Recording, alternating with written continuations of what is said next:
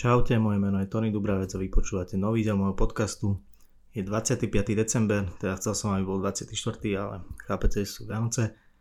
Stále je to však pre mňa pekná symbolika, že tak si trošku napraviť svedomie a trošku odpustiť sám sebe, pretože niekedy v lete som si povedal, že s týmto podcastom to myslím vážne a že by som ho tým pádom mal robiť pravidelne a pravidelne dávať von, stále nahrávať, vymýšľať nové témy a podobne.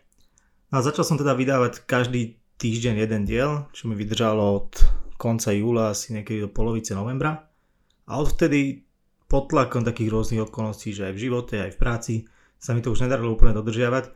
A úprimne som sa na seba aj takže hneval každý deň, keď som sa pozrel na otvorený dokument podcastu a nemal sa tam nič napísané, takže som logicky aj nemohol nahrávať. Dnes je to 13 dní od posledného dielu a už som si naozaj akože trošku s hnevom povedal, že to Vianočné voľno musím využiť na to, aby som sa dostal späť, ako sa hovorí, do nejakého švungu.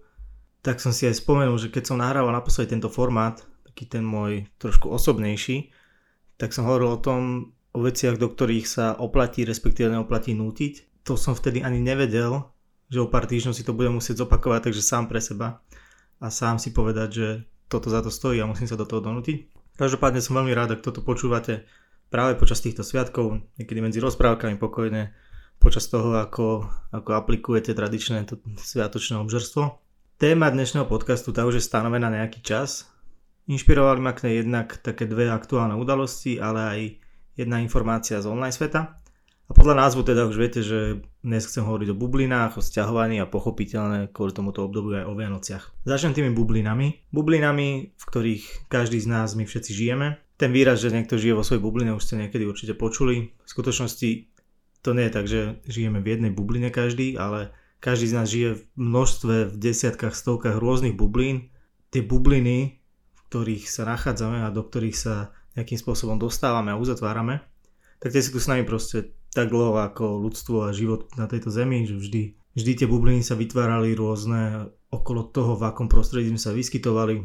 Rôznu bublinu máme doma, inak vyzerá naša bublina, keď sme sami. Inú bublinu predstavuje náš nejaký obľúbený bar alebo kaviareň, do ktorej chodíme. Bubliny sa vytvárajú okolo našich hobby a koničkov podobne. A bubliny vznikajú na základe nejakých spoločných záujmov, názorov, zvykov. S každou bublinou, do ktorej sa dostaneme, sa nejak pochopiteľne mení aj naše správanie. To znamená, že v jednej bubline sa správam inak ako v druhej, pretože tú bublinu tvoria iní ľudia, iné veci a iné témy. Dlhodobo sa hovorí o tom, že veľkú rolu v posilňovaní sociálnych bublín určite zohrávajú aj sociálne siete.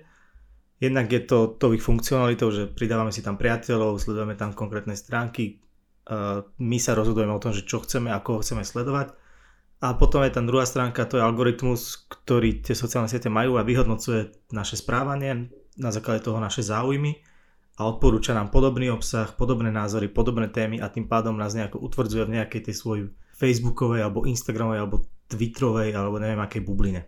Na začiatku tohto môjho zamyslenia o bublinách bol asi pred troma týždňami taká správa od denníka SME, že diskusie na ich webe budú dostupné len pre ich predplatiteľov.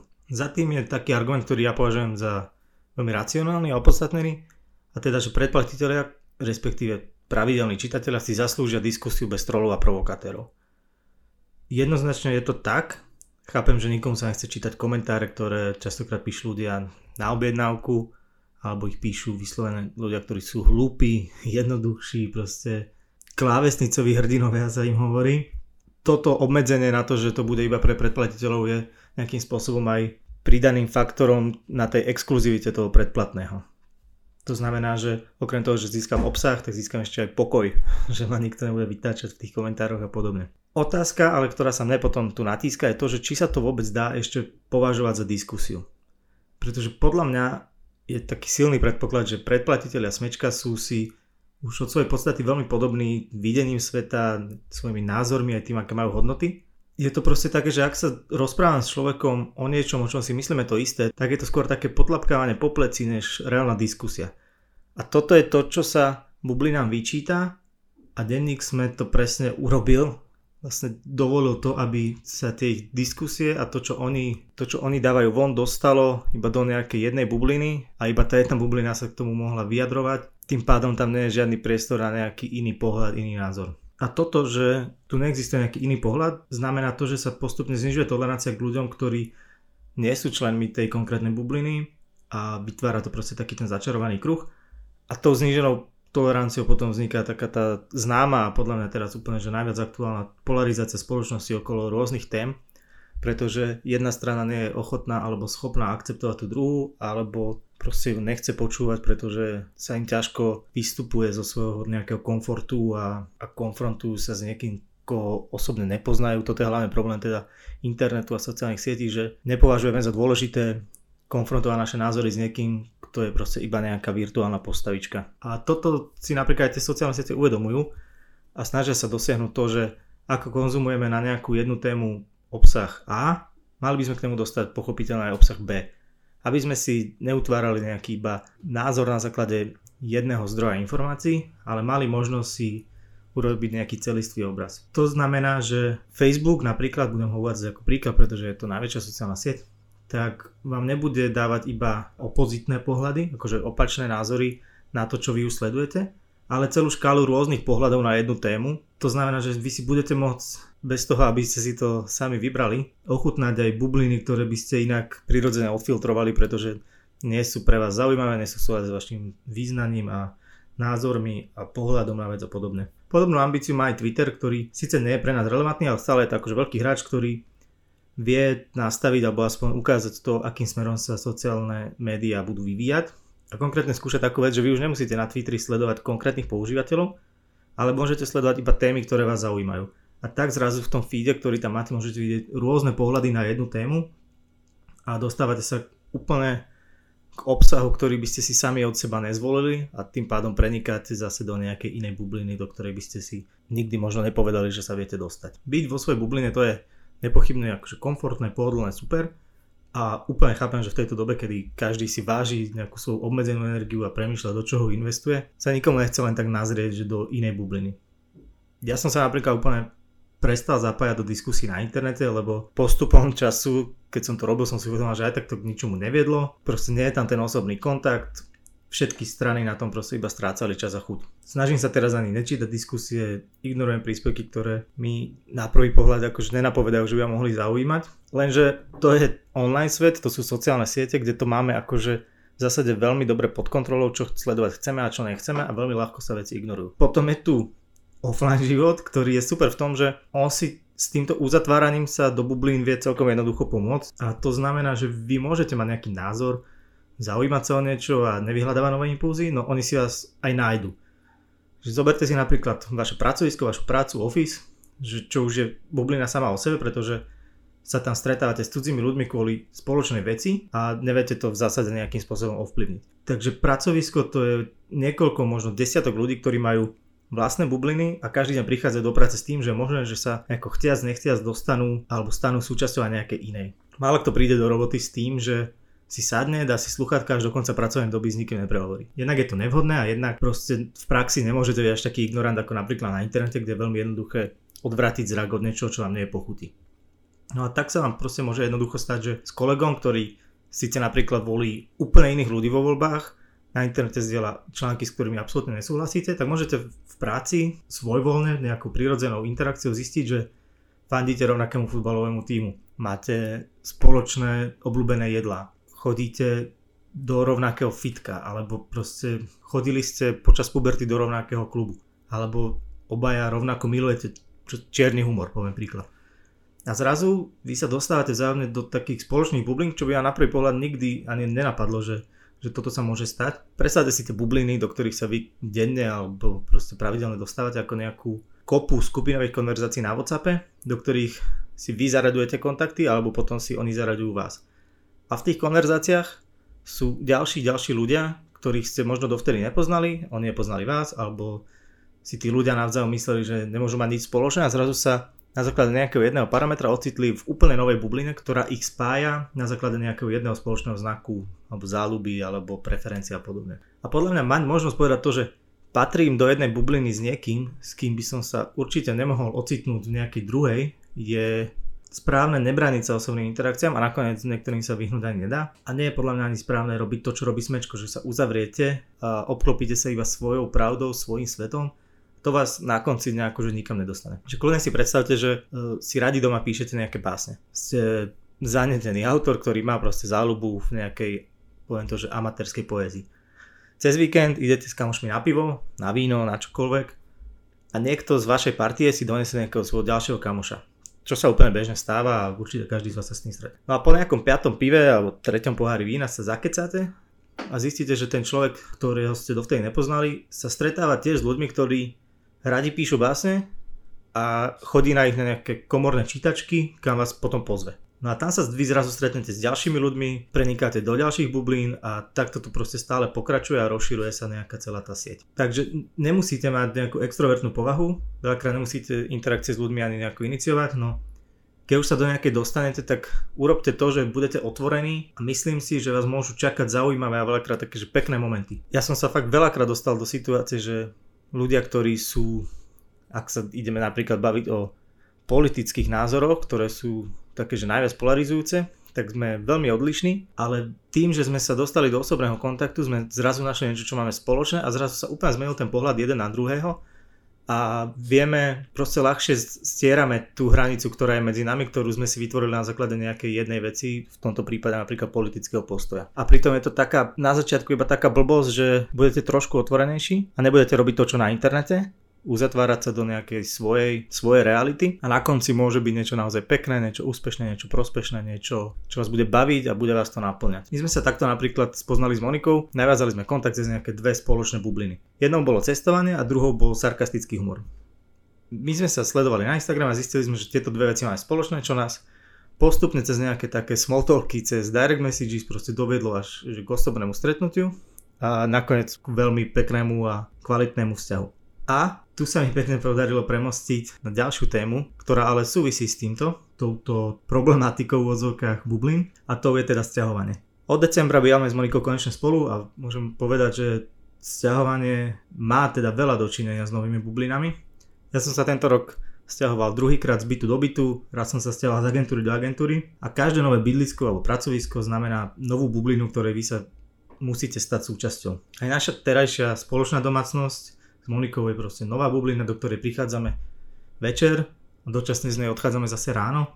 A tá bublina si vyžaduje nejaké špecifické správanie, nejaké zvyky, nejaké aktivity a podobne. Ale musím povedať, že to je super. Že po tom, čo som, ja bol 3 roky sám a už som aj prešiel takým tým procesom, o ktorom sa veľa hovorí v poslednej dobe, nejakým procesom sebalásky, seba poznania a naučenia sa byť sám so sebou, tak som zrazu našiel niekoho, s kým už som po pár mesiacoch presvedčený, že chcem vzdielať domácnosť, aj keď to znamená, že sa musím naučiť fungovať trošku inak, robiť, nejaké, robiť viac ústupkov, brať viac ohľad na niekoho iného, čo som až tak nemusel, keď som býval s cudzími ľuďmi, pretože vtedy som mohol jednoducho prísť z práce, zavrieť sa v izbe, do kuchyne alebo do kúpeľnej ísť iba vtedy, keď som vedel, že je voľná. Keby som teraz prišiel a zavrel sa do spálne, tak si by ma Monika nepochválila. A som si úplne vedomý toho, že začať spolu bývať je niečo iné ako doterajšie, nazvem to, že randenie a môže to byť určite výzva a ja sa veľmi teším ale a je to pre mňa takže radostné, že takúto výzvu môžem podstúpiť s takú úžasnou ženou. Ako my sme sa stiahovali na prelome novembra a decembra, mali sme taký podvedomý deadline, že dokedy už musíme byť úplne zabývaní a úplne akože funkční. To boli Vianoce. Tie sme chceli stráviť spolu v plnohodnotnej spoločnej domácnosti, kde už nič nebude také, že to poriešime neskôr alebo podobne. Našťastie sa nám to podarilo a v sobotu túto predvianočnú, predtým ako sme obidva odišli domov z Bratislavy, sme si spravili náš vlastný štedrý večer, kompletne s večerou, darčekmi, Kevinové Kellysonom v telke a hlavne radosťou jeden z druhého. Fakt, že po dlhých rokoch som objavil moje osobné čaro Vianoc a napriek tomu, že mám veľmi rád svoju rodinu, ale Vianoce mi už dlhé roky proste nič nehovorili. Pamätám si, že keď som mal asi 16 rokov a prvýkrát sme doma nestihli ani ozdobiť stromček na štedrý deň, pretože my sme na štedrý deň potom vždy odchádzali na Vianoce k babke, takže už to pre nás nebola ani nejaká priorita. Postupne sme sa na stromček vykašľali úplne, o nejakej inej výzdobe ani nehovoriac. Aj tá večera u babky akože bola vždy super, ale okolo toho bolo na môj vkus príliš veľa zvykov, pravidel, postupov a takých vecí, ktoré podľa mňa sú postavené veľakrát na vode a uberajú tú radosť z toho alebo odkláňajú pozornosť od tej podstaty Vianoc. Tiež aj darčekov bolo proste vekom stále menej a celkovo som tak prichádzal na to, že mi na tých Vianociach, musím povedať, že vôbec nezáleží a robí sa okolo toho veľa zbytočnej paniky a to určite každý poznáte proste, veď je milión vtipov o tom, ako sa ľudia na Vianoce vždy pohádajú, koľko sa stresuje a aké je to celé chaotické, ako sa na jednej strane akože tešíme, že sa stretneme proste s rodinou a známymi a na druhej strane vieme, že to nemôže sa zaobísť bez nejakého menšieho či väčšieho konfliktu. A ja som teda mal takýto postup k Vianociam, že pre mňa fakt reálne neznamenali nič, pre mňa to bol obyčajný deň a bol by som bolo mi až nepríjemné to, že ani ostatní ľudia to nevnímajú ako obyčajný deň a že musím sa prispôsobovať tomu, že dať tomu nejakú, nejakú úroveň alebo nejakú väčšiu váhu, než by som sám od seba dal. Ale jedným dýchom som vždy aj hovoril to, že verím, že proste tie Vianoce si zase začnem užívať, keď ich budem mať s vlastnou rodinou. Keď ich budem môcť mať podľa seba a hlavne pre seba, respektíve pre tú rodinu. A presne tak to bolo teraz. Že spolu sme si s Monikou varili kapusnicu, spravili sme si lososa, čo Inokedy má, je proste, väčšina ľudí mala kapra, lebo je to tak zaužívané. Alebo ja mám vysmažaný sír, lebo neviem ryby, teda väčšinu ryb neviem. Takže mám problém na štedrý deň. Takže spravili sme si kapusnicu, lososa, Monika napekla koláče, spolu sme si vybrali farbu výzdoby, ozdobili stromček, teda to robila skôr Monika, ja som tak ako typický chlap na pozeral z gauča. Vzájomne sme si tiež vymenili darčeky a urobili si radosť jeden druhému a celé to bolo fakt, že super a ja som si povedal, že áno, takto som to chcel celý ten čas a fakt sa oplatilo na to čakať. Mám 28 rokov a poviem asi, že po vyše 10 rokoch som objavil to, že sa teším z Vianoc úprimne, že mám z nich radosť. Viem, že Vianoce môžu byť milé, môžu byť pekné. Stále si ale myslím to, čo som hovoril, že väčšina ľudí okolo nich robí hrozne veľa humbuku. My sme boli napríklad pred dvoma týždňami v Tesku na nákupe a pred nami pán pri kase mal nákup za 330 eur čo my sme mali za 50, už som si povedal, že boha, celkom dosť. A mal 330 eur a to boli iba potraviny keď si zoberiete, že a každý to predsa viete, že každý, ďalšie stovky eur idú na darčeky, k tomu prípada kopa upratovania, naháňania, stresov pre niečo, čo reálne, ako pragmaticky, keď sa na to pozrieme, trvá maximálne 3 dní. To znamená včera, dnes, zajtra a potom už sa chystáte na Silvestra, kde si to zopakujete v nejakom menšom meritku, ale zase úplne zbytočne. Dokonca iba kvôli jednomu večeru. Pritom celé je to o tom, že ľudia, ktorí sa majú radi, si spolu dajú dobrú večeru a pozrú nejakú rozprávku, prípadne sa stretnú s priateľmi po dlhej dobe a som úplne presvedčený, že umyté okná ani 15 druhov koláčov ani nič podobné by fakt, že nikto nepostrádal a nikomu by nechýbali a vytvárajú podľa mňa zbytočný, zbytočný tlak a stres a niečo, čo si myslím, že k sviatkom pokoja a mieru nepatrí. S týmto by som sa rozlúčil s týmto dielom podcastu. Ak to má mať nejaké posolstvo, tak je to to, že aj keď spoznávať rôzne bubliny je dobré a určite to podporujem a odporúčam, kašlite na to, čo ľudia z vašich bublín, v ktorých ste, ktorých ste súčasťou, hovoria o Vianociach, že urobte si Vianoce podľa seba, keď ich chcete mať skromné, majte ich skromné, keď chcete rezne na mesto ryby, nepýtajte sa nikoho, správte si to tak. A hlavne na konci roka je fakt ideálne snažiť sa eliminovať zbytočný stres, pretože ten už je v nás nakopený z tých predchádzajúcich 12 mesiacov a určite sa zhodneme, že nikto z nás nepotrebuje ďalší alebo ďalšiu várku stresu o tých predchádzajúcich 12 mesiacoch ešte porozprávam na budúce v ďalšom dieli, keď sa obzriem za tým mojim rokom 2019, ktorý bol akože veľmi zaujímavý. Takže bubliny sú super, ale stále je dôležité v prvom rade sa sústrediť na seba a to pretaviť do tých Vianoc a snažiť sa robiť veci tak, aby robili radosť hlavne nám. Nie je vôbec dôležité, kto má aké Vianoce, za predpokladu, že ich také chcel mať a také sa mu páčia a také obavia.